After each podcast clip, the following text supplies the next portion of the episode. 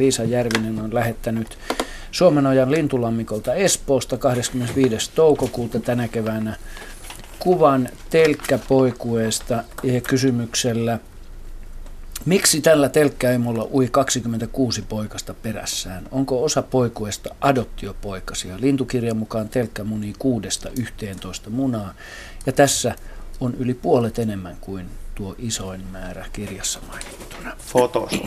Niin. Se oli vitsi.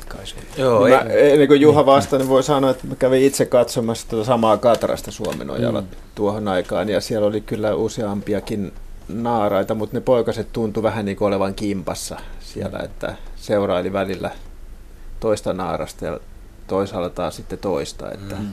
Mutta mitä Juhat siihen no, si- siis sitten tuumaa? Te- telkkä, rouva telkkä on aika erikoinen näissä lastenhoitotoimissaan, koska tota, se voi joko huolehtia poikasistaan, se voi huolehtia osasta poikasistaan, se voi huolehtia kaikista, tai sitten se yksinkertaisesti jättää poikaset. Se se ei välitä niistä. Nämä poikaset saattaa, koska ne itse osaa etsiä ravinnot, ravintoja syödä, niin ne voi jopa selvitä, vaikka ne on täysin yksin alusta mm. lähtien. Mm.